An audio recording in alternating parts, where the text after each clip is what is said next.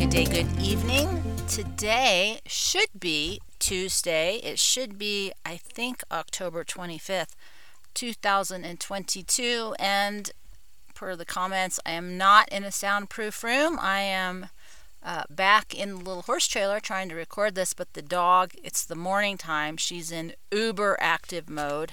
Uh, plus, I have a fire going, so there'll be crackling in the background, quite possibly. So, deep breath. We just set the scene. And uh, today, as you saw from the title, uh, I've been sort of flopping around on this topic for a very, very, very long time. But uh, I talked a little bit about it when I talked about sacred duty in terms of rights and privileges. Uh, but I want to go back to one of our core issues, which is survival, right? Is survival a right? Oh, good. Now she's going to whine. Privilege or uh, a sacred duty.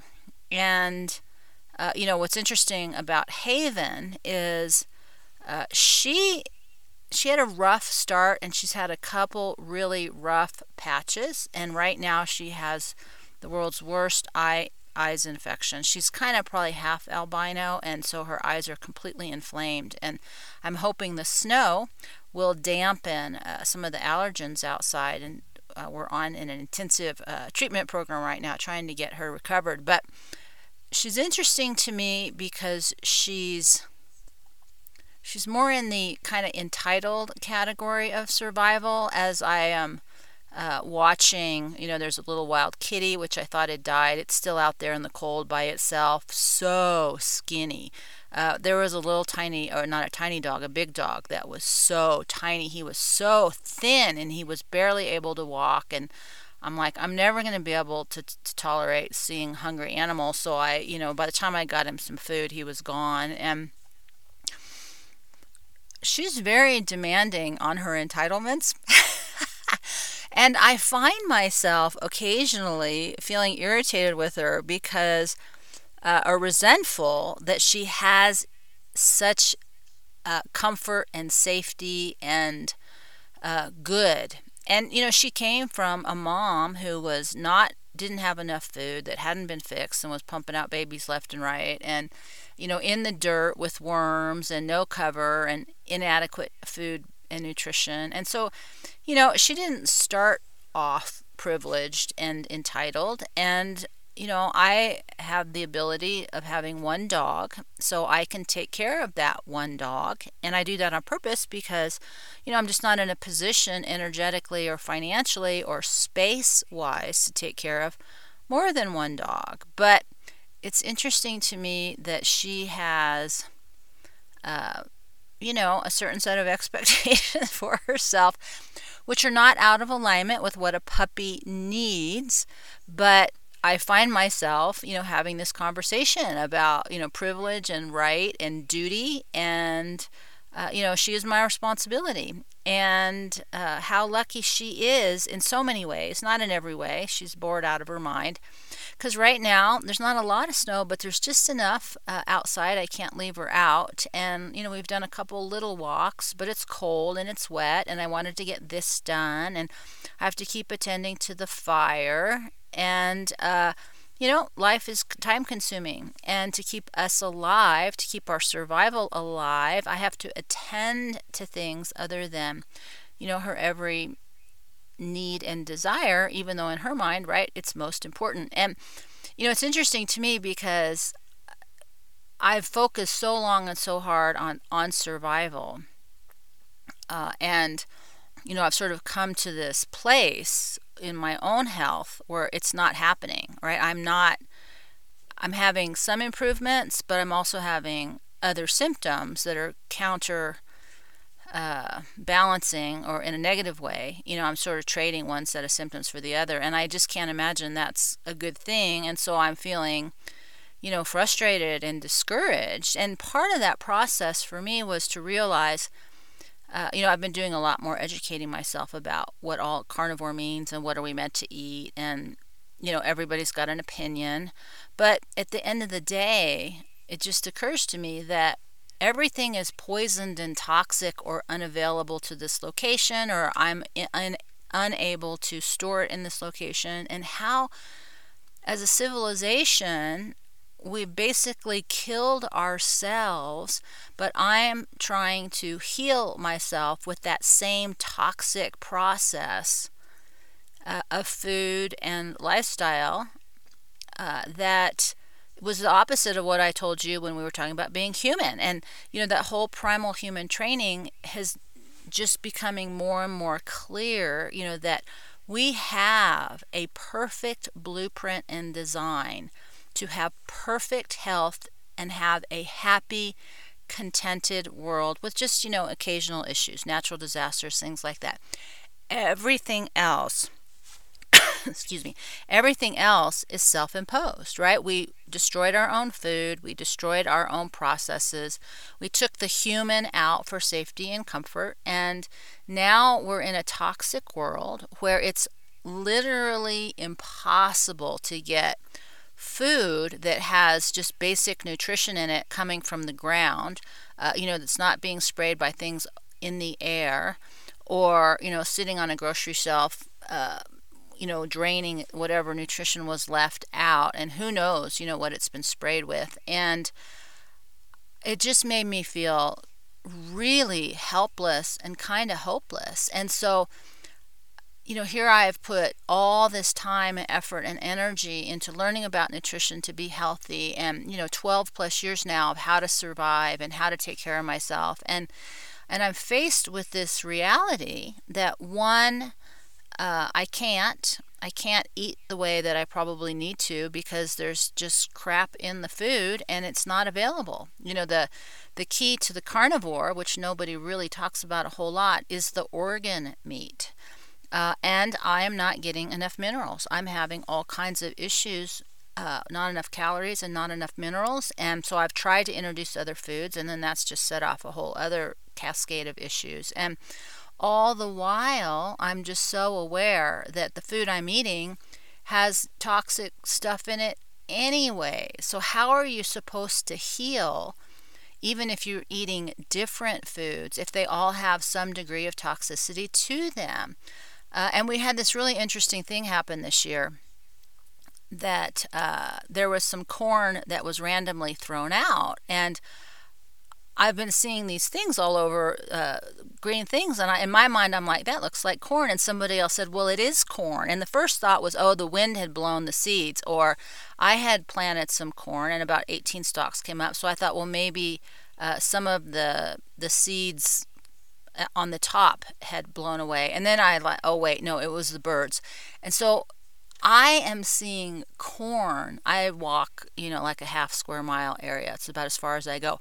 There is corn everywhere. And it makes me realize how it doesn't matter how careful you are, but your bird or your mouse or whatever is going to pick up your corn seed and poop it out, your toxic corn seed, right, in the middle of your uh, healthy organic field. there is no perfect system unless you know you are super focused and organized and diligent in creating some kind of pristine environment but that's not who we are and that's not what we're meant to do. And, you know, I'm noticing some of the people on the, uh, you know, lifestyle stuff. I mean, they're like, they've picked themselves up and they're living in remote places where they have access to way better food and that's an option right some people are financially or physically capable of relocating themselves to a more optimum process of way of living that that allows for more health. But everybody's also younger. I'm sure those of you who are older that have noticed it's uh, you got away with a lot in your 20s and 30s. By your 40s and by your 50s and 60s, there's some blowback. Uh, you cannot have 30 years of accumulated toxicity and not expect to have some blowback. And then there's this whole really interesting conversation about how plants themselves are poisoning people because they have more toxic uh, things inside of them than the pesticides that we're so worried about. And that is the health problem. Uh, a chronic poisoning problem. Now, at the end of the day, I believe you know we are designed to live off of a lot of different types of eating but the trick and the key is that that was, you know, hundreds of years ago when there was some soil nutrition. Uh, we don't. There's so many things we don't know about. You know, the oxygen ratio. Uh, there's a uh, a lot of uh, thinking that the water had a lot of the minerals in them, and that's why uh, there was a less issue with electrolyte imbalances. And so anything that we try to do to compare anything within our recorded history is probably inaccurate because one we weren't there. I think about when i was reading my 15 year old when i was diary when i was writing when i was 15 i thought what if this was the only journal that had survived for that period of time was the ramblings of a 15 year old girl who didn't have a clue about anything right? We really just don't know. And we have some clues and we can do some scientific testing but you know, there's this whole thing now where we the, the carbon testing's wrong, that we don't really know what's in the ice. I mean, there's so many discrepancies. My th- philosophy at this point is if we weren't there, we have no idea what was actually happening. We don't know when it was actually happening, and we don't know why it was actually happening because when you start listening to people tell stories about the way it was, they have all kinds of stories, but we weren't there and we don't know. And uh, you know, people ate things because that was what was available. It wasn't because maybe it was their special food. We just don't know. And at the end of the day, human has survived.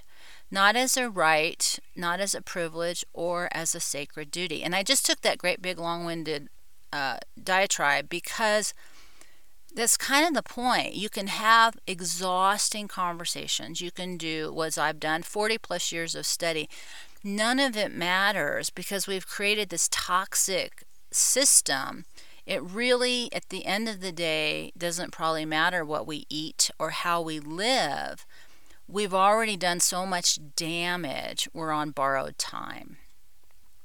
Now, I love to contrast that with, you know, those of us, myself included, who have put all this energy into survival, right? Like if something bad happens, I have out in the world, I have almost everything I need around my body, right? I have fire, I have shelter, I have defense, I have stored food.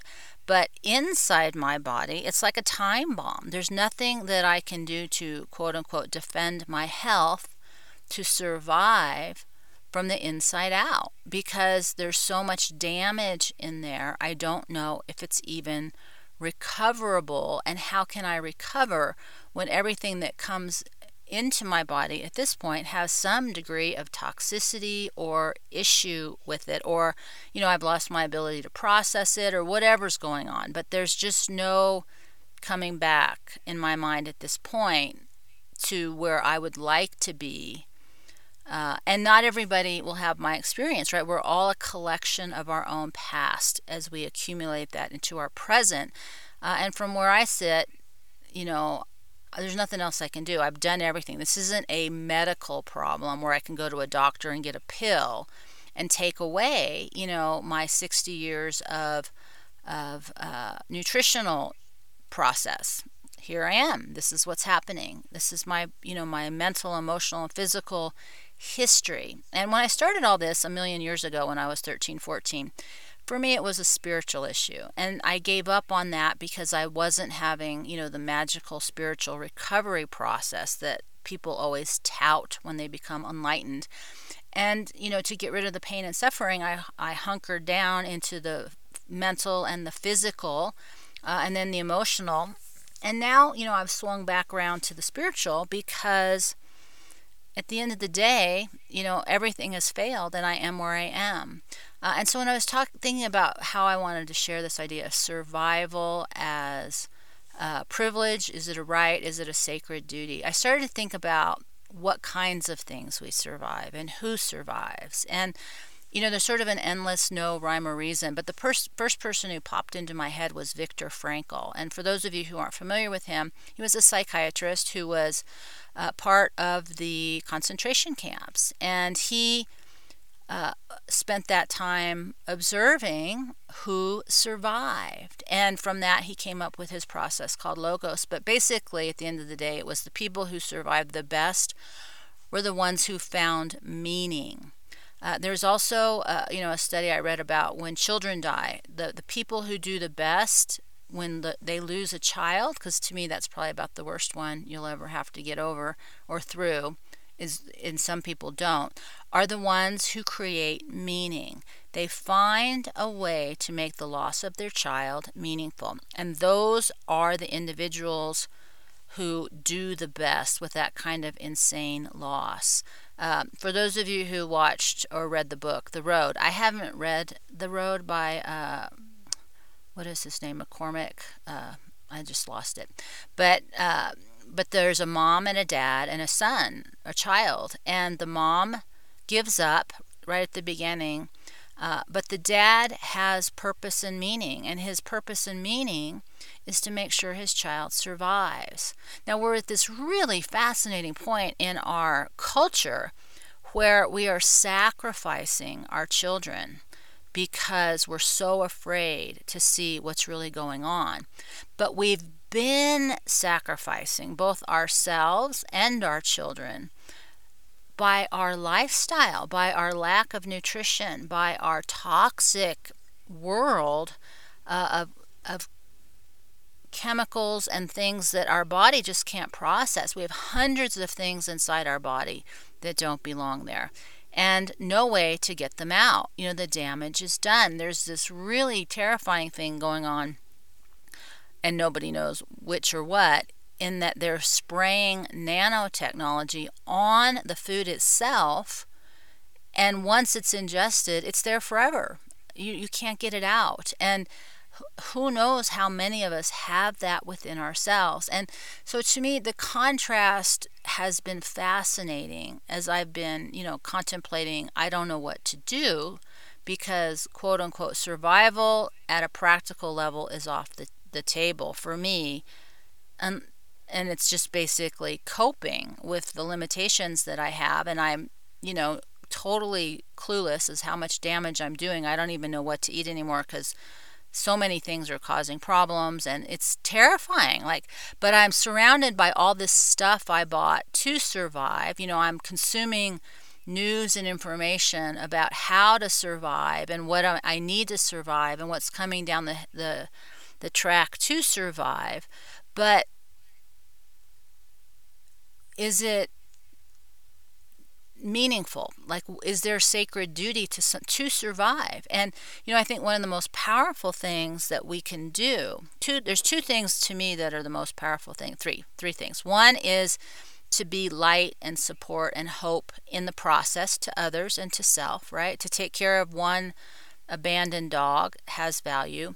Two is to record that process. So theoretically you know maybe the future will make better decisions and hopefully people who are coherent that record will survive as opposed to little kids incoherent versions or understanding uh, of reality. Uh, but third is sacred duty. Is there meaning or purpose? Is there something bigger that we don't understand about the process itself? And for me you know, when I look at all this, I don't think human is the only form of life in the whole universe. But the value of human is uh, the children and the, the constancy of human. And that, to me, makes the most sense because at a spiritual level, the, the rule is, or the idea is, is that nobody makes it back to uh, oneness, God, heaven, whatever, until we all do. So the process continues until everybody does the work and gets out. And at a spiritual level, the point isn't to have a perfect body and a perfect world, even though that's what most people pray to God for. At a spiritual level, it's to let go of the body and let go of the world and remember that we're eternal, right? That we're eternal spirit and that there's nothing to survive because physically this is just like a job, right? It's just a temporary vacation, it's not permanent. But it's so difficult to hold on to that as an idea when you don't feel good, or you're scared, or you're cold, or you're lonely, or you're hurting. uh, or you're grieving, like all these super intense human experiences. But if we don't find our way through them, then we haven't gotten what we need from them.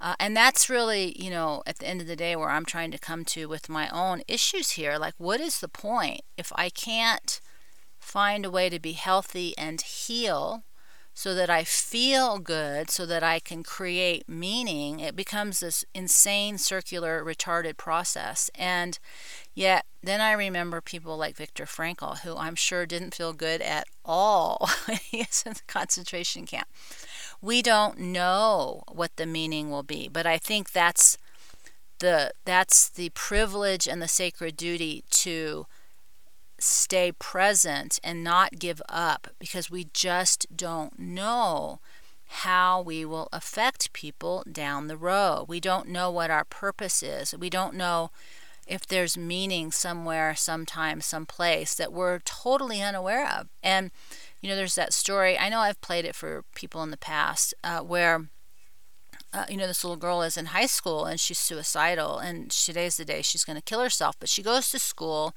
and some girl that she doesn't know smiles at her, and this is a true story. And and she's like, that was enough. And that girl kept saying hi and smiling, and eventually they became friends. And so the girl didn't kill herself, but it's that one tiny thing that we didn't know that is so powerful. And yet, how, and this is the thing that drives me crazy with myself and others is that all this energy that we put into survival that we don't understand it is a right because we're never going to die in that way, right? We're only going to let the body go. That we treat it as a privilege that if you have enough money, you can be healthier than if you're poor. This is a real point of irritation with me that you don't have access to what you need, but at the same time, you know, I see people in line with their food stamps buying soda and candy, right? And so there's a catch 22 there supply and demand. And that sacred duty is the complete absence of knowing really any of this but it's choosing to survive so that you're available in one way or the other to create meaning that isn't just about you, but it's about us all. And that's really at the end of the day how it all comes together, right? It's powerful when meaning is powerful when you can see its results. But it's harder to remember and hold on to when you just never know. You know, I had that experience when I was in social work. Like everybody pretty much would say, Is that all? It was just never enough. You could never do enough for everybody. They just, no matter how much you did for them, they just looked at you and said, You know, I want something else. Nobody wanted to take responsibility.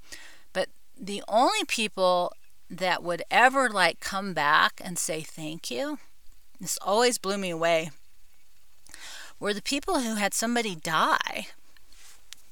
And they would come back and say thank you for what I did for them in that process. Makes me cry. it was the only time people said thank you. And it was shocking to me because, you know, you would just spend day in and day out bending over backwards trying to help people one way or the other, and the only ones who ever said thank you were the ones that you would least expect them to. Now, that only happened a handful of times, but the fact that it happened at all to me was just breathtaking because the one thing that you would never expect someone to say thank you for was your role in facilitating you know their loss because you don't think that's not what they're supposed to be focused on. You're it's a privilege to do that. But it's uh, but it was shocking to me. You know, those are the people that would come back and say thank you, and and it was hard. It was hard to go to work every day knowing that people were just always aggravated with you and mad at you because you just could never do enough. And it didn't feel meaningful, right? You go into a profession where you're trying to help people survive physically, mentally, emotionally, and there's nothing you can do.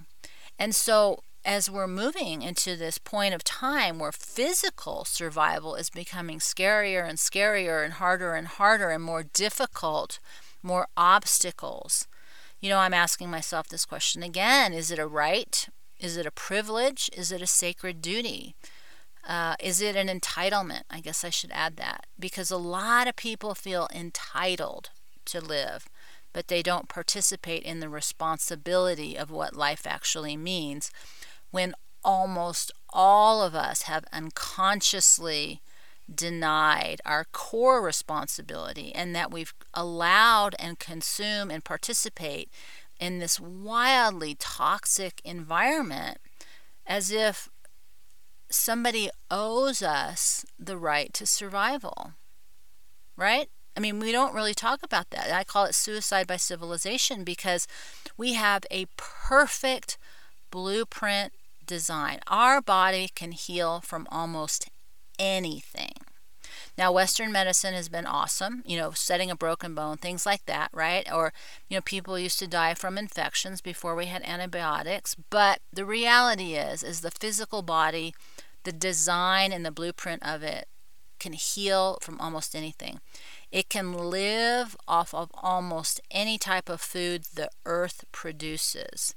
It is nourished by the minerals in the water that the earth has. And it is a Garden of Eden in very many ways. But instead of that, we have stripped it and abused it and created systems that are killing us and yet we'll spend all this time money and energy right? Like i'm spending all this time and energy and money trying to figure out how to eat the same toxic crap so quote unquote i can heal. Now there is some healing but i was listening to a, a doctor speak about ms and she's like well 100% of people with ms they this one guy in florida did an autopsy and everybody he autopsied had parasites in the brain and the spinal cord so I'm like, are you kidding me? And then I looked at the protocol and my head was going to explode. It was a nightmare protocol of medic- medications I would never be able to get access to.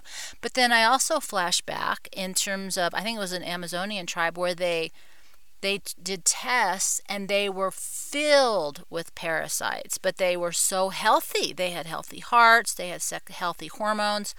Uh, and so, you know, is the question that we're that that's parasites not the problem, but our capacity to be healthy enough in our immune system to manage the problem because there's just as much evidence that says MS or all autoimmune stems from the gut and the gut becomes leaky. It's only I didn't know this, but the gut is only one cell membrane thick. So, uh, if you've heard of leaky gut syndrome, that's what that is, and that the proteins or things, lectins or foods or toxins or whatever, break out of the gut and then they land in the brain or the spinal cord or other places, the nervous system, and attack. And that's what autoimmune is. And there's also, you know, a lot of talk about electromagnetic frequency. And so, you know, it always comes back to the same things that to me the issue isn't that the body just falls apart eh, for no reason. The body falls apart because of trauma that's unresolved, or emotions that are unregulated, or uh, nutrition that isn't appropriate, or toxins, or stress, or you know, right now, you know, electromagnetic nightmares that are going on all around us. And and so we have this amazing blueprint and design in which we are created to exist in a world that is has within it everything that we need. We don't have to make anything. Everything that we need is available. And yet we're having all these conversations about survival. Do I have enough stuff? Can I get the right food? Do I have the right medicines? Uh, what can I grow to eat? And and uh, Yet, how many hundreds of years now have we just increased our toxicity to kill us? And then we create a medical system that just makes things worse. So, I don't have good answers for you here because I'm circling around with the same stuff where, you know, I've just had this moment like I'm working so hard to heal and be healthy, but everything that I have to draw on is filled with those same toxins and chemicals and crappy nutrition that created the problem in the first place. And is it even possible? And I, you know, I'm kind of getting to the point where I don't think so because here we are. You know, I've worked really hard. And, you know, I basically swapped out one set of symptoms for the other. And so I don't have an answer, but I do believe where I got to in the middle, that like Viktor Frankl, it isn't about having a perfect body and perfect health and a perfect life and everything is fabulous. But if we can find meaning in whatever's happening to us, whether we know it's meaningful to anyone or not, whether we're smiling and we never know what that smile did, then that to me is what the sacred duty is. To survive, to be available, I believe is a privilege. Uh, you know, life is a right because we don't die. We are eternal. There's nothing to fear on the eternity level. There's a lot to fear on the danger and discomfort level of what's happening. But we're just in this really weird place. And again, I have zero answers about any of this, but I just wanted to pass that on because uh, I've been circling around with these things the last few days, and I'm just like, how, why am I busting my rear end to try to heal with the same toxic crap that caused the problem in the first place? And it just occurred to me how insane that was. Uh, and, you know, don't have an answer for it because there really isn't one because there's no place that I can run away to, no country uh, that I can just, you know, transport myself to where I'll have a perfectly safe experience and I can heal wildly. So I'm back to the spiritual because that's my only hope at this point. I've come full circle. All right, so that's plenty to think about. You know, your survival and all the things you're doing to fight to survive and yet you know we've done nothing to survive to fight to survive uh, at a basic concrete level like nutrition and clean living and stress free and uh, you know no war and no violence things like that that are unnecessary. A little bit is necessary. You'll always have a little bit of conflict and stuff like that, but no need for the insanity you know that we've got going on now. And and is it a privilege? Is is survival a right, a privilege, an entitlement, or a sacred duty? I will leave that for you to answer, and I, my friends, will see you next time.